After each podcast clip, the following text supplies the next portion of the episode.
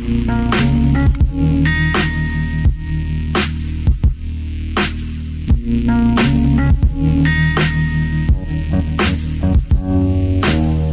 to Doctrine and Devotion, a podcast exploring Christian faith and practice from a Reformed Baptist perspective. My name is Joe Thorn. I'm the lead pastor of Redeemer Fellowship in St. Charles, Illinois. And I'm Jimmy Fowler, executive pastor at Redeemer Fellowship.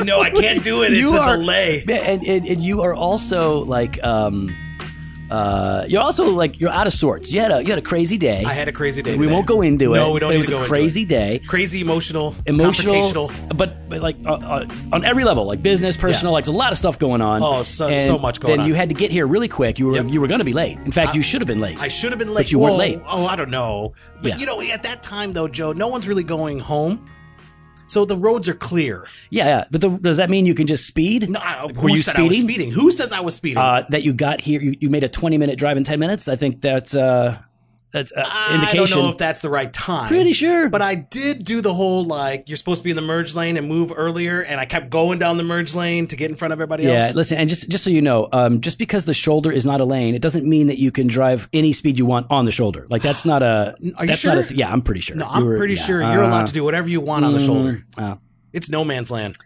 So uh, I'm really excited, man. We've been talking about this. We've been working it out, working hard to uh, find some time to have a conversation with uh, Dr. Denny Burk, and uh, we get to do that today. Finally, It's pretty cool. Finally, Dr. Denny, welcome to the show.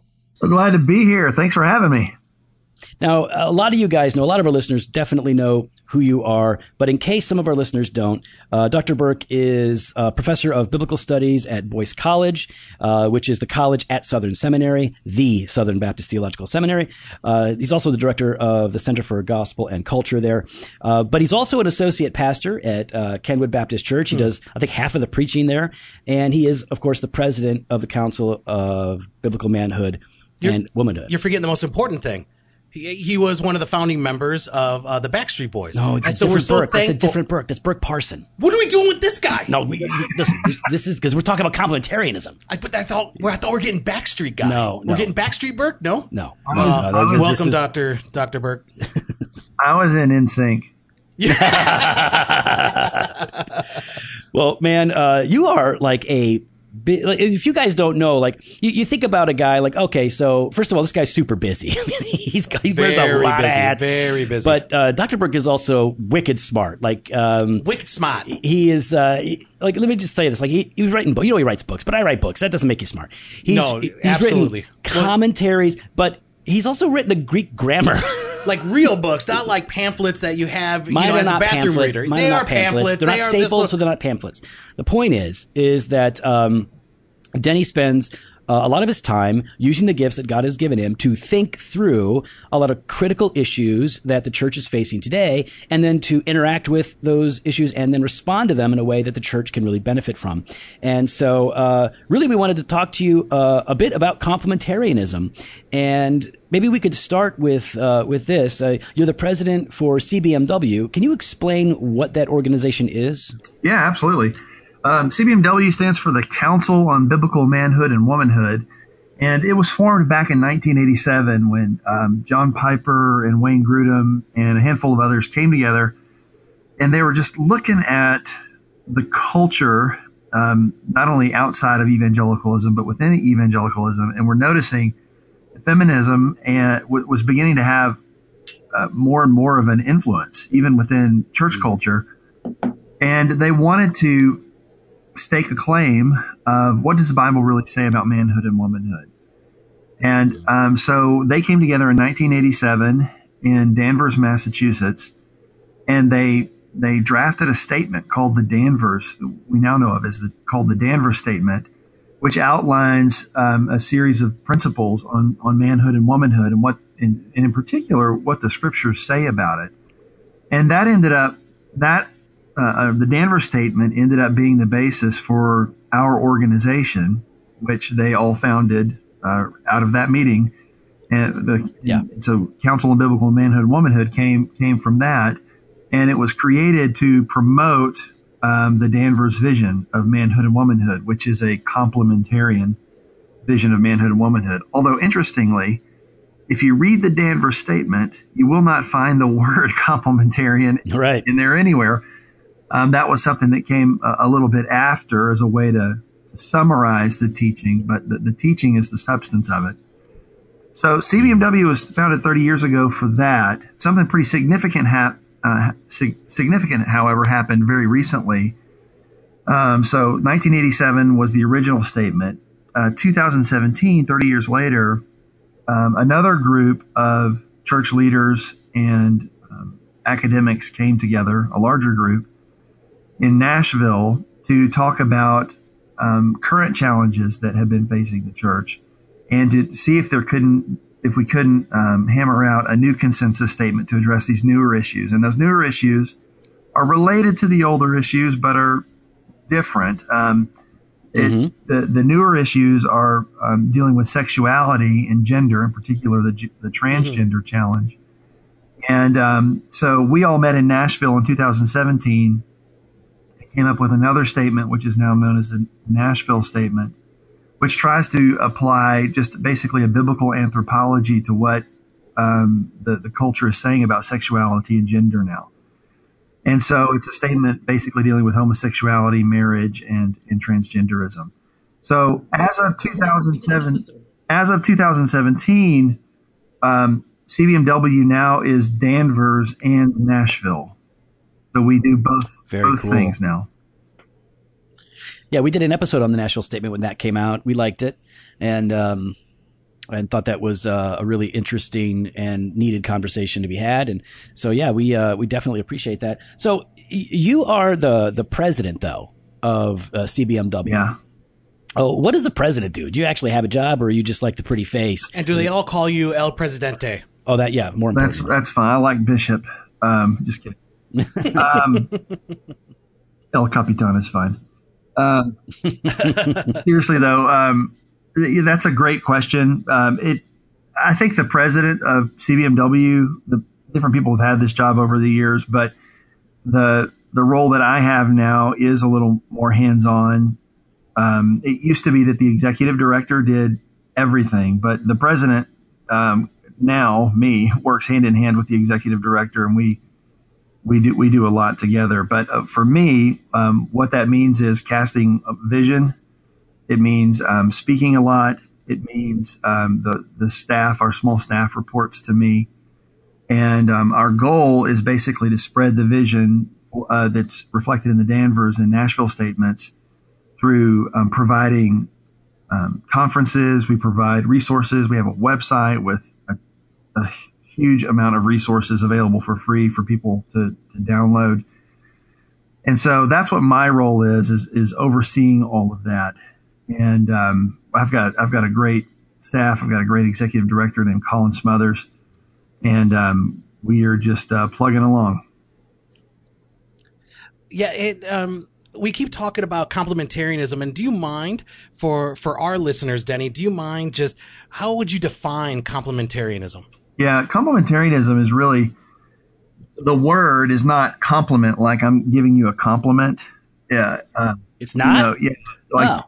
Oh, I, Joe, I thought you're compliment. You're supposed to be complimenting me yeah, all the time and how great I am. Oh, I, I, think you're both swell fellows, and that, oh, a, thanks, Denny. That would be a compliment. But if I said you're a swell fellow, and then you said to me, "Well, we think you're a swell fellow too," those would be complementary compliments. Mm-hmm. so, uh, mm-hmm. Very good. See, that's his brain working. Mm, he was able to take there. our stupidness and bring it all the way back around. That's exactly. Right. That's why you, the doctor. So, uh, compliment and complement is the difference we're talking about here. But uh, Genesis uh, two, in particular, presents uh, the first man and the first woman as complements. You know, God says, um, mm-hmm. "I'm going to make one who uh, corresponds to the man. And, in a, and what that really means is somebody who's complementary to him, not only in their you know physical, biological, sexual being, they're complementary in that sense, but they're also complementary in the role assignments that he's that he gave them in that that first marriage.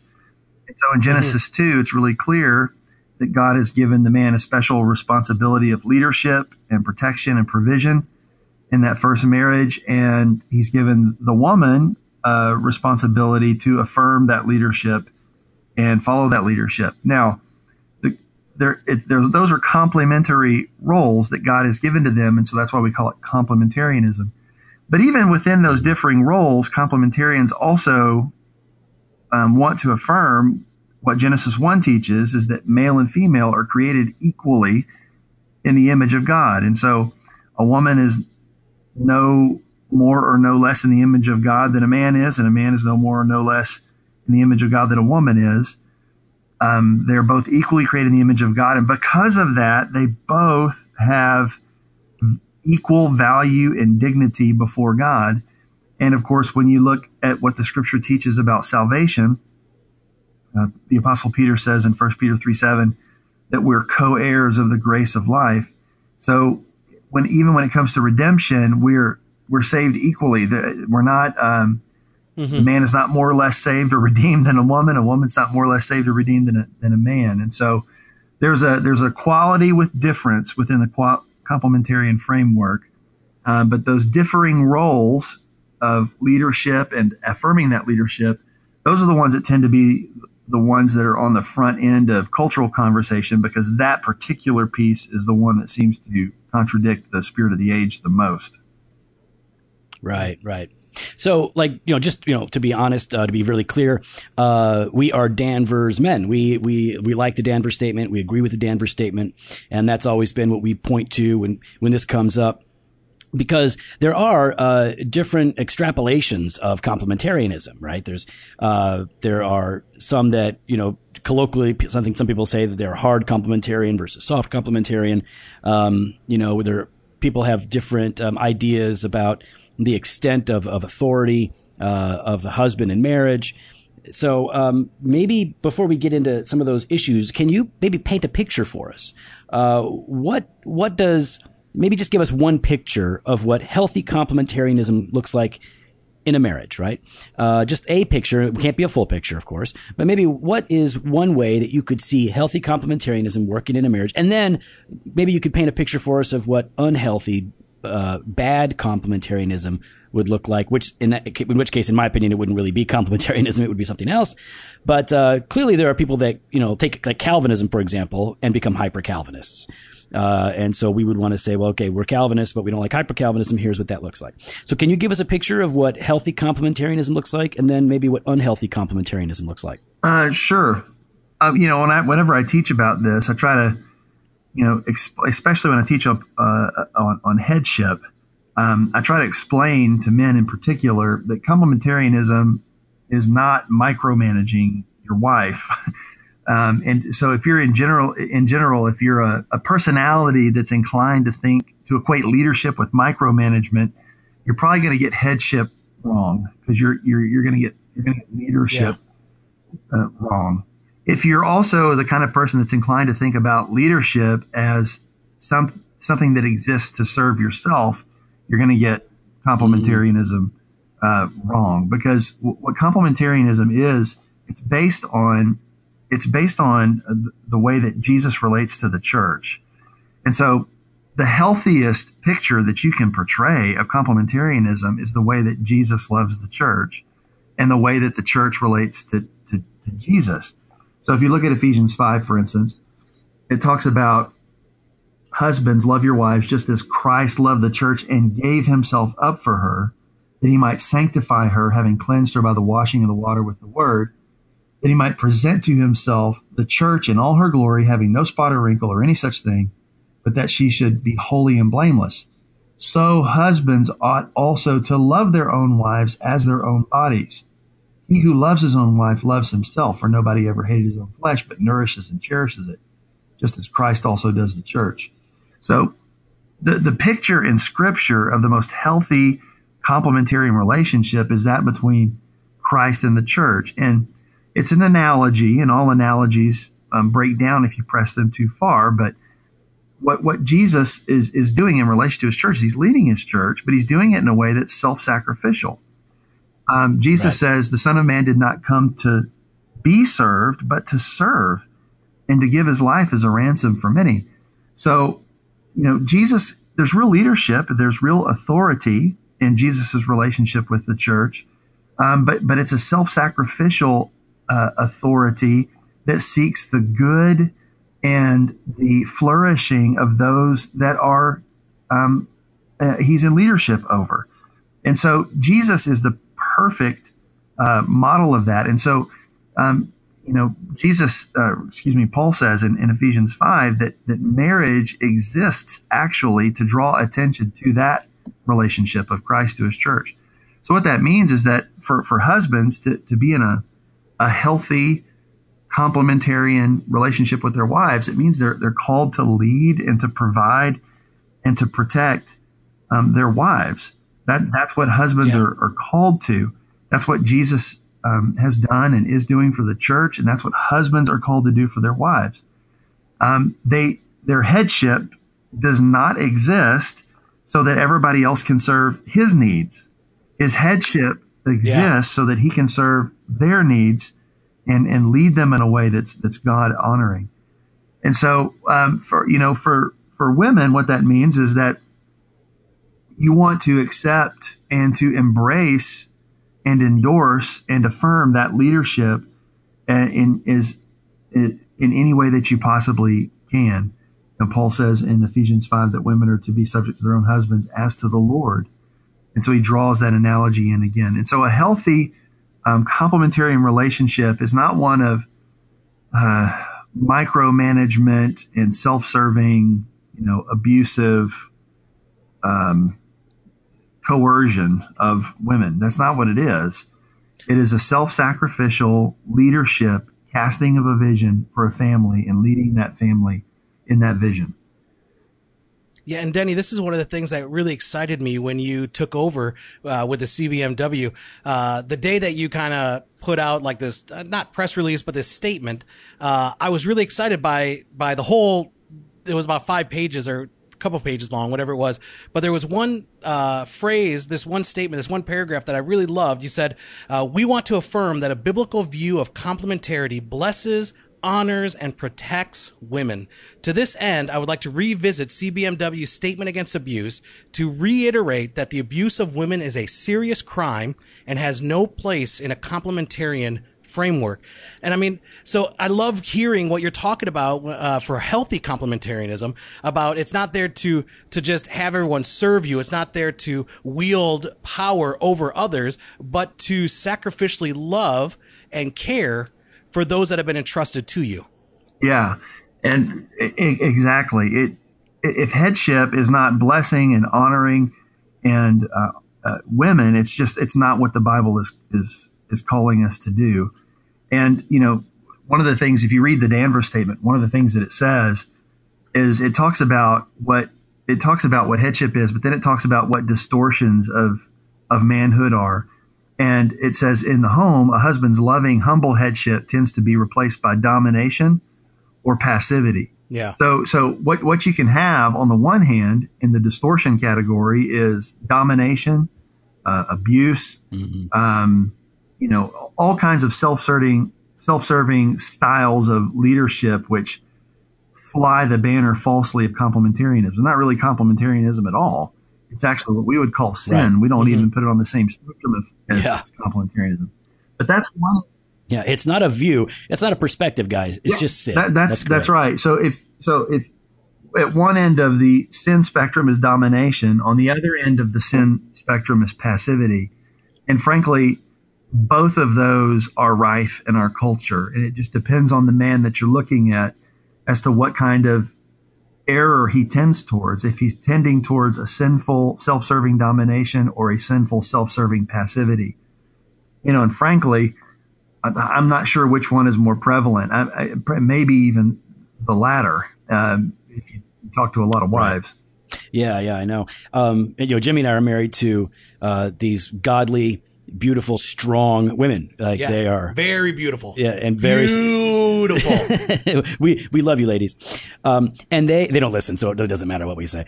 Um, but they um they are super strong, super gifted, like many other yeah. uh, believers' wives, and um and they are complementarian. Uh, but it is a it is a very healthy understanding of complementarianism that, that I think that they hold that we that we seek to hold, and so um, we really appreciate what you've said here. There was an article um, written by uh, Steven Tracy uh, called "What Does Submit in Everything Really Mean." Uh, the nature and scope of marital submission. You read that too? Are you, are yeah, you, I read it too. High five. are you familiar with that article? Uh, where was that? Oh goodness. Um, yeah, you. Can, I'm sure you could. I think it was in Trinity Journal or something. Oh, okay. I may have read it. I mean, yeah, it, was- I'm, this I'm was a while ago. right now, but I remember I've It was read like ten years ago. Tracy. So, uh, but in it, he talks about you know the, the kind of submission, and we kind of we wanted to get your take on this because uh, just to be honest, we we tend to describe ourselves as soft Yeah. complementarian, And I'm proud to say that. and uh, we wind up saying that because there are people out there that have said foolish things in the name of complementarianism about wives who are abused going back to their husbands and just you know burying it in a with a godly disposition and whatnot, and um, and there are others that are are taking uh, principles of complementarianism within the church and within the home and extending them out into a number of other social situations very dogmatically. Um, and so we really focus complementarian issues on in the church and in the home. So we tend to call ourselves soft complementarian. But what um, what this guy does is, uh, you know, Tracy argues that re- regarding the extent to which um, women are supposed or wives are supposed to submit to their husbands in all things. Um, he talks about unqualified authority Yeah. that the husband has, or a single qualification authority, which is um, unless he's asking you to do something sinful, don't obey that. Otherwise, everything else he has authority, and you need to submit.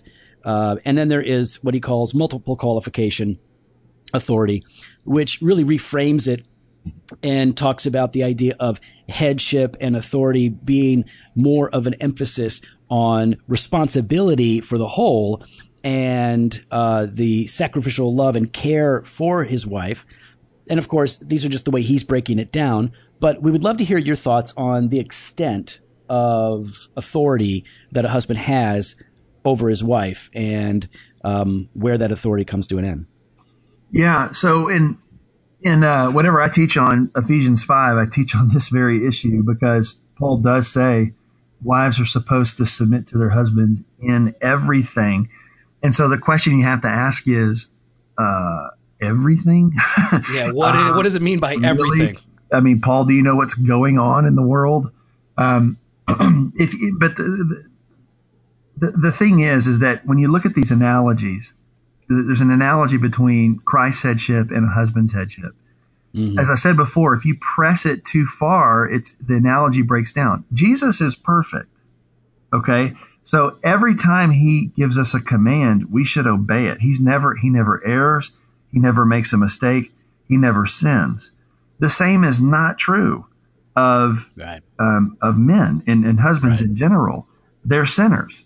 And so, um, whenever I teach on this passage, the, the built in qualification here that I think Paul acknowledges, and I think I can demonstrate it from scripture, the built in qualification is, is that you would never, a woman would never want to uh, submit to sin or to abuse, either one of, of those two things. Um, you can think of the, in, in fact, if a husband was calling his wife to submit to one of those two things, um, I would cite the example of the apostles in Acts chapter 4 and 5 when they were called on to um, defy God's word because of a secular authority. They said it's better for us to obey God Right. rather That's than right. men. And so uh, all human authorities are are uh, derivative authorities from God's ultimate authority. And no human authority is authorized by God to defy his authority or to call other people to defy his authority. So the call to affirm a husband's leadership is not just blanket do whatever he says.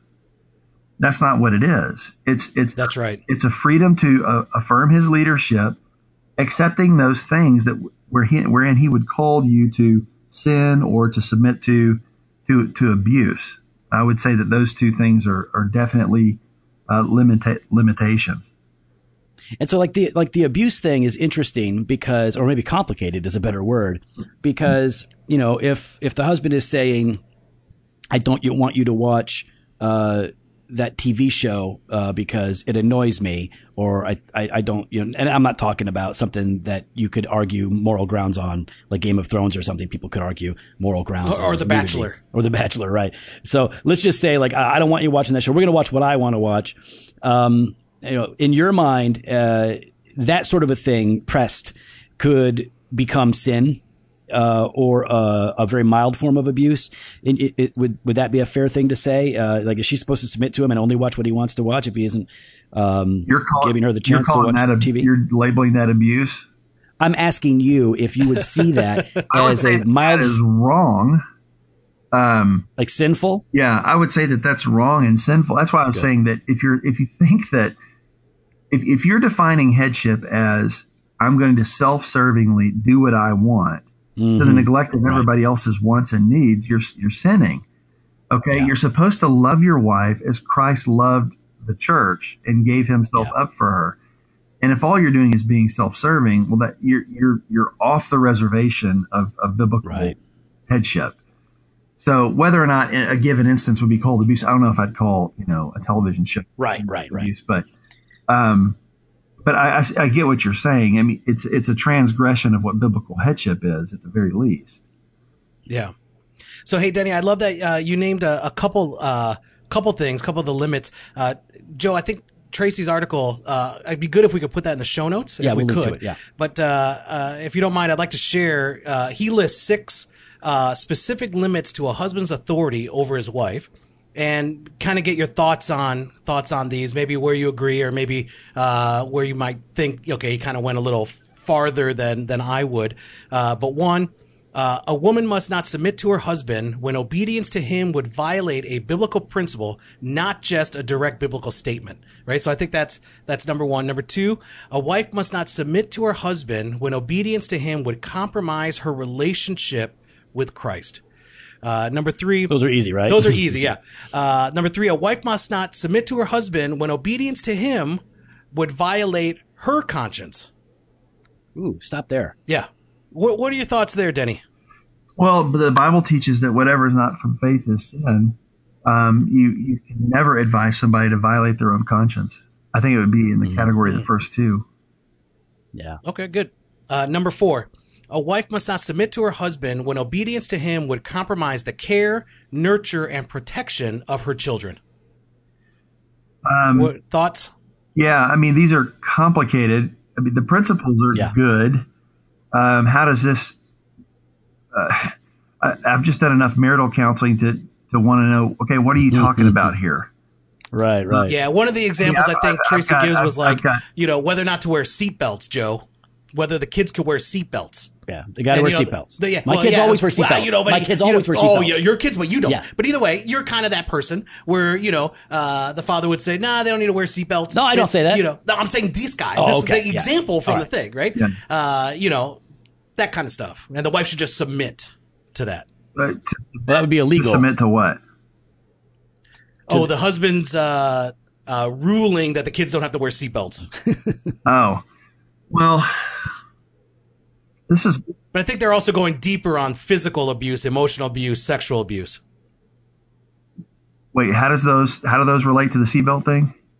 Oh, he just has multiple examples. Okay. Is what I'm trying to say. yeah, I mean those are. So yeah, I, I know it's subjective. Those are those are ones where if I had two people in my church and you had a husband and a wife having an argument over this, I'm going to be on the wife's side and say you're being stupid. Okay, you know what I mean? Uh, you if if it were you know flipped around, I would probably be on the husband's side if he were the one arguing for the seatbelts. In other words, I'd be trying to to to push both parents to do the thing that is most safe for the for the children and trying to get the one who was digging their heels in to, to come around to that, who, whoever it was. Mhm. Um, Well, you know eh, these these examples uh, and these statements sound, I think, to you and to Jimmy and I like no duh, no brainers. But I, I think the reason he wrote the article, and this was back in 08, I think the reason he wrote the article and are giving these lists is because there are those who, you know, wear the complementarian T-shirt who really are self-serving, domineering, and uh, they they say if you can't point out a verse that says that what I'm doing is sin, then you have to obey me. I think that's why, you know, these, it's just good to ask you as the mm. president of CBMW, just get to get your take on these things because some people get legitimately confused or because there are people out there who don't like complementarianism, but what they really don't like is not complementarianism, but the caricature of it. Yeah. That is sometimes We've had a lot of bad examples of that. bad right? examples and then misinformation right, about is a- complementarianism as well by a- some egalitarians. This is a bona fide question come fr coming from President CBMW. Uh, maybe you don't have to name names. Are, are you thinking of specific examples of this? Because I'll hear this from time to time, and I'm th- I'm trying to think what mainstream complementarian. Oh, I'm not even thinking about. Well, I mean, uh, yeah. Well, John Piper has said some some things that are a little over the top in my estimation on complementarianism. But I'm I'm really thinking more about just men in churches, men in in conservative evangelical churches that have gone too far with the complementarian view. That's really what I'm thinking about. Yeah, well, I mean, wh- whenever I observe that, I mean, it's not something actually. I when- whenever I observe that, I'm encouraging churches to bring their discipline to bear on those. Yeah. on those men. Yeah, I agree. if if there's somebody that's being uh, foolish, I think the church is uh, the church needs to intervene there. If if there's somebody who's being abusive, the church definitely needs to intervene there, and also report. But um, um, so I, I don't know how to deal with this, these things apart from the from the context of a covenant community where there's Yeah. oh, accountability. I like that. Yeah. Yeah. I have a, I have a really I have a problem with these you know anybody who would say that they're living out complementarianism but they're not subject to a community Yeah, that holds to a biblical vision. yeah, I love it. Um, So if that- good. If that's not happening, um, listen, this is what happens. You're going to have all manner of spiritual infidelities hmm um, where people are not subject to a disciplined con- congregation. Yeah. So um, Yeah, there's no So healthy anyway- life outside of the church, man. That's for sure. Especially agree. when it comes to these issues. and and and if anybody that's out there kind of doing the Lone Ranger, uh, you know, thing and thinking they're calling this complementarianism, it's just not, because husbandly authority is gonna is gonna submit to godly authority, which is church authority. Mm. And um, if your family is not in that kind of a context, I would say that you've got an abdication right there. Oh, so good. That was really good. We love we love that, Denny. Listen, um, what about uh, complementarianism within evangelicalism? Like I know, like that's kind of hard to nail down because evangelicalism is whatever it is.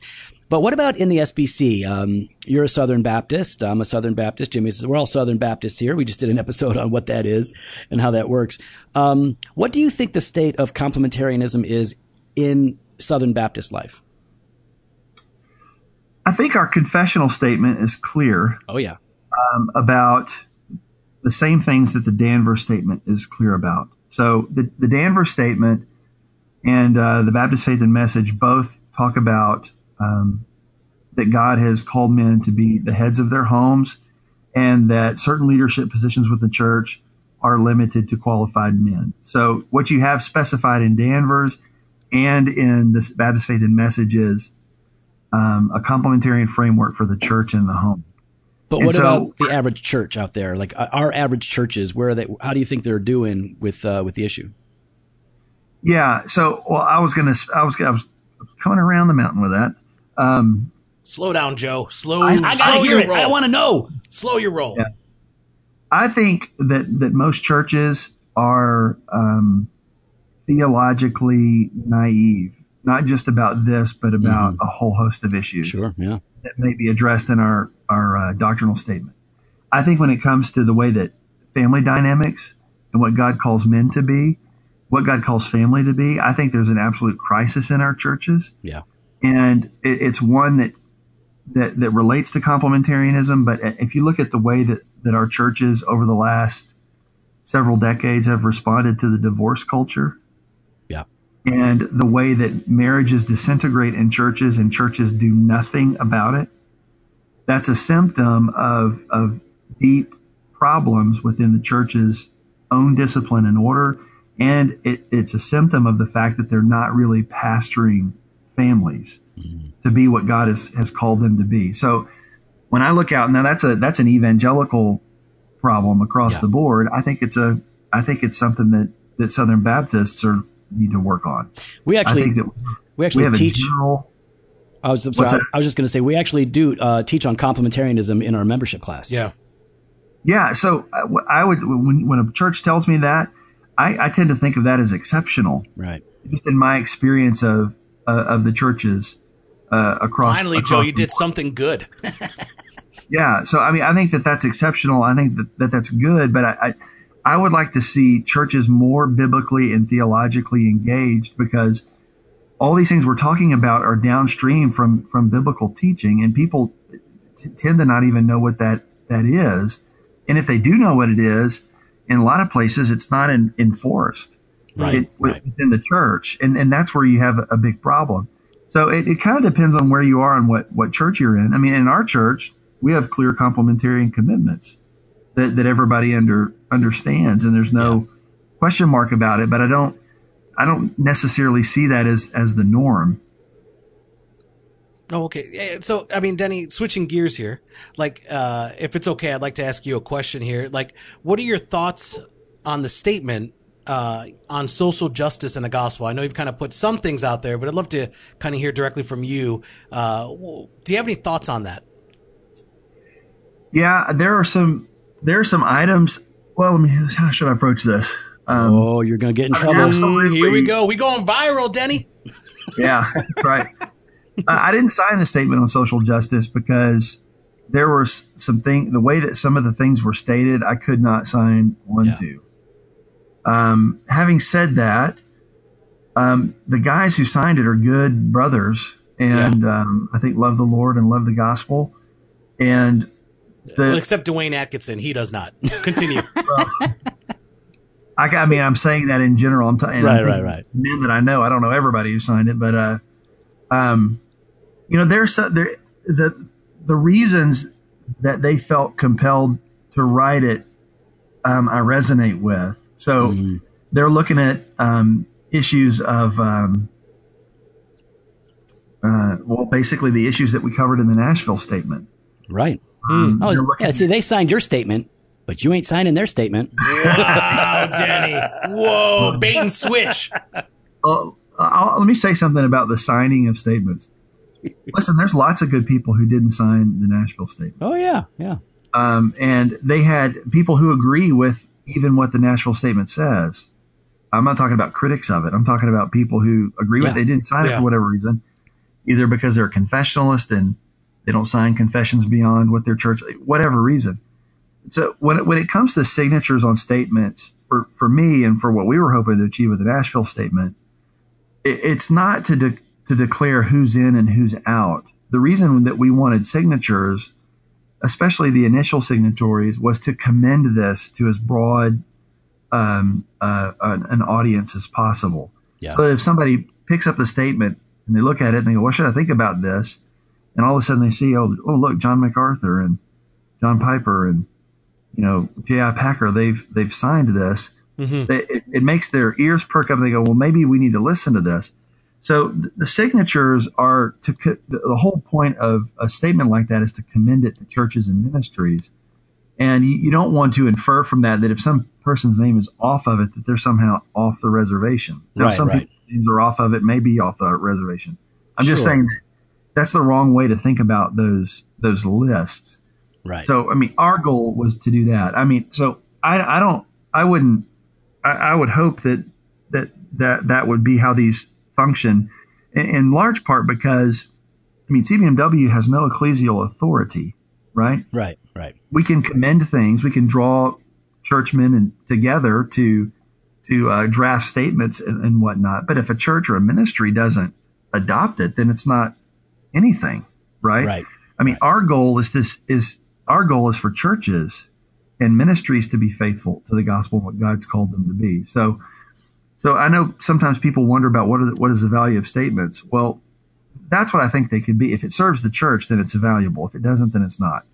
So, Well, we've, um, o- we, we've only got a couple more minutes with you. We know your your, your time is uh, is valuable. Uh, if I can, uh, we've got some of our listeners asking some Twitter questions, so we'll do this.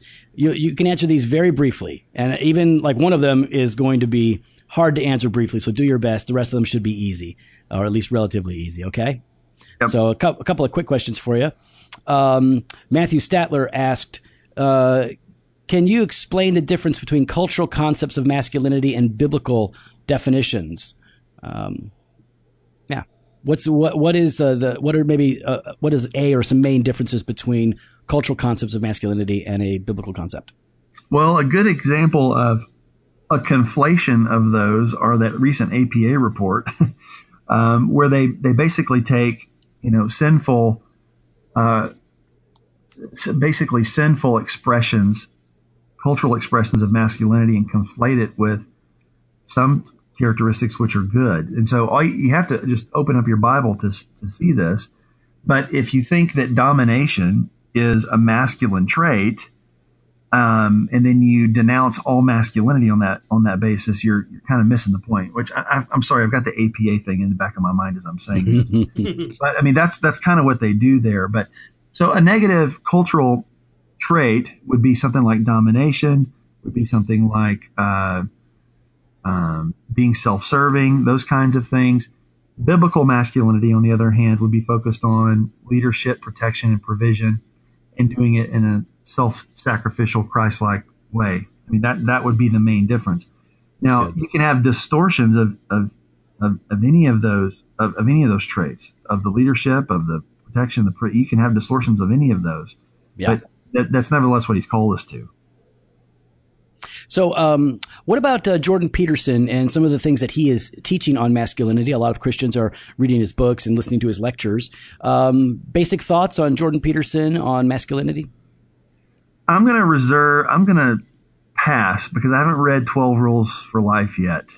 Okay. Um, That's a good point. I Fair enough. do not feel. Uh, I, I went down a, a, rabbit hole one day on YouTube and watched a bunch of videos, but I don't feel like I have the whole picture yet. So Yeah. yeah, we like we like a lot of what he says, but my Jordan Peterson uh, uh, experience. Yeah, we like a lot of what he says. He's not obviously he's not a believer, but he's a smart guy. I think he's making some good points. Uh, but I, I obviously I don't agree with everything he says. Um, we were just curious. All right. Also, hey, Kyle Hopper wants to know: Do you still skateboard?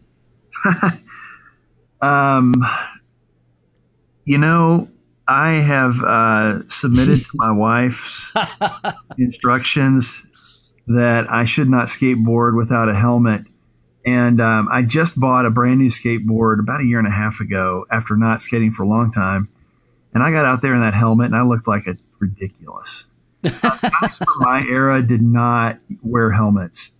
And Oh, so yeah. uh, we have this ongoing low grade controversy about whether or not I should wear a helmet in skateboarding, which leads to me not skateboarding. Uh, let's see. I think I've, I've got another one here. Uh, Jay Fowler sixty three asks, "When are you and Owen gonna release another rap album?" Another one. Uh, I know. You know, I mean, you guys have done things album. over at the college there, but when are you guys gonna release something for public consumption together? Oh, a, co- listen, a collaboration got- of sorts. I got Owen's album and I know how to distribute it.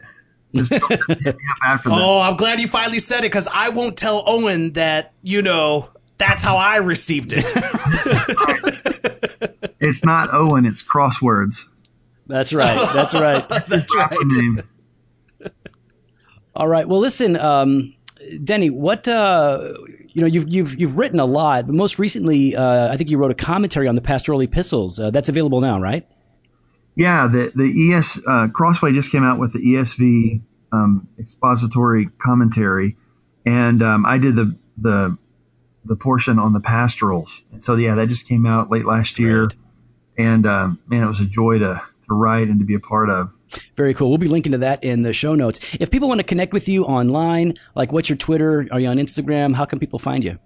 Um, Twitter.com, Denny Burk, D E N N Y B U R K, and then uh, Hang on a second. Hang on. Oh, wait, wait, wait. Hang stop on. it. Wait, wait, Stop wait. it. So wait, your handle is just Denny Burk, right? There's no underscore or numbers in there. I hate you. I hate Wow. everything Jimmy, about you. Jimmy has like underscores and numbers. I have no in his- underscore. it's impossible No to find underscore. him. All right. I- anyways, you know at Denny Burk is you know Twitter. why that happened? Because I work around Why is that? people that? are that were just on the cutting edge of these things and got in early.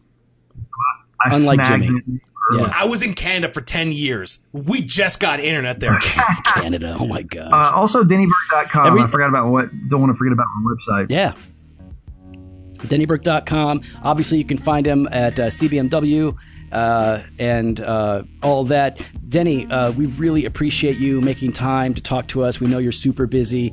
Um, thank you for making the time. We really appreciate it. I think this is a valuable conversation. We enjoyed the things that you had to say. Uh, we look forward to catching you at a conference soon or uh, maybe just online, but we'll, we'll try and touch base with you when we can. Thank you so much. Well, thanks again, guys. Uh, we'd love to hear your thoughts. You can follow us on Instagram and Twitter at Doc and Devo or on Facebook slash Doctor and Devotion. You can head on the website, drdevotion.com. There you can contact us. You can sign up for the email blast or hit up the store, jofostore.com, and grab some gear.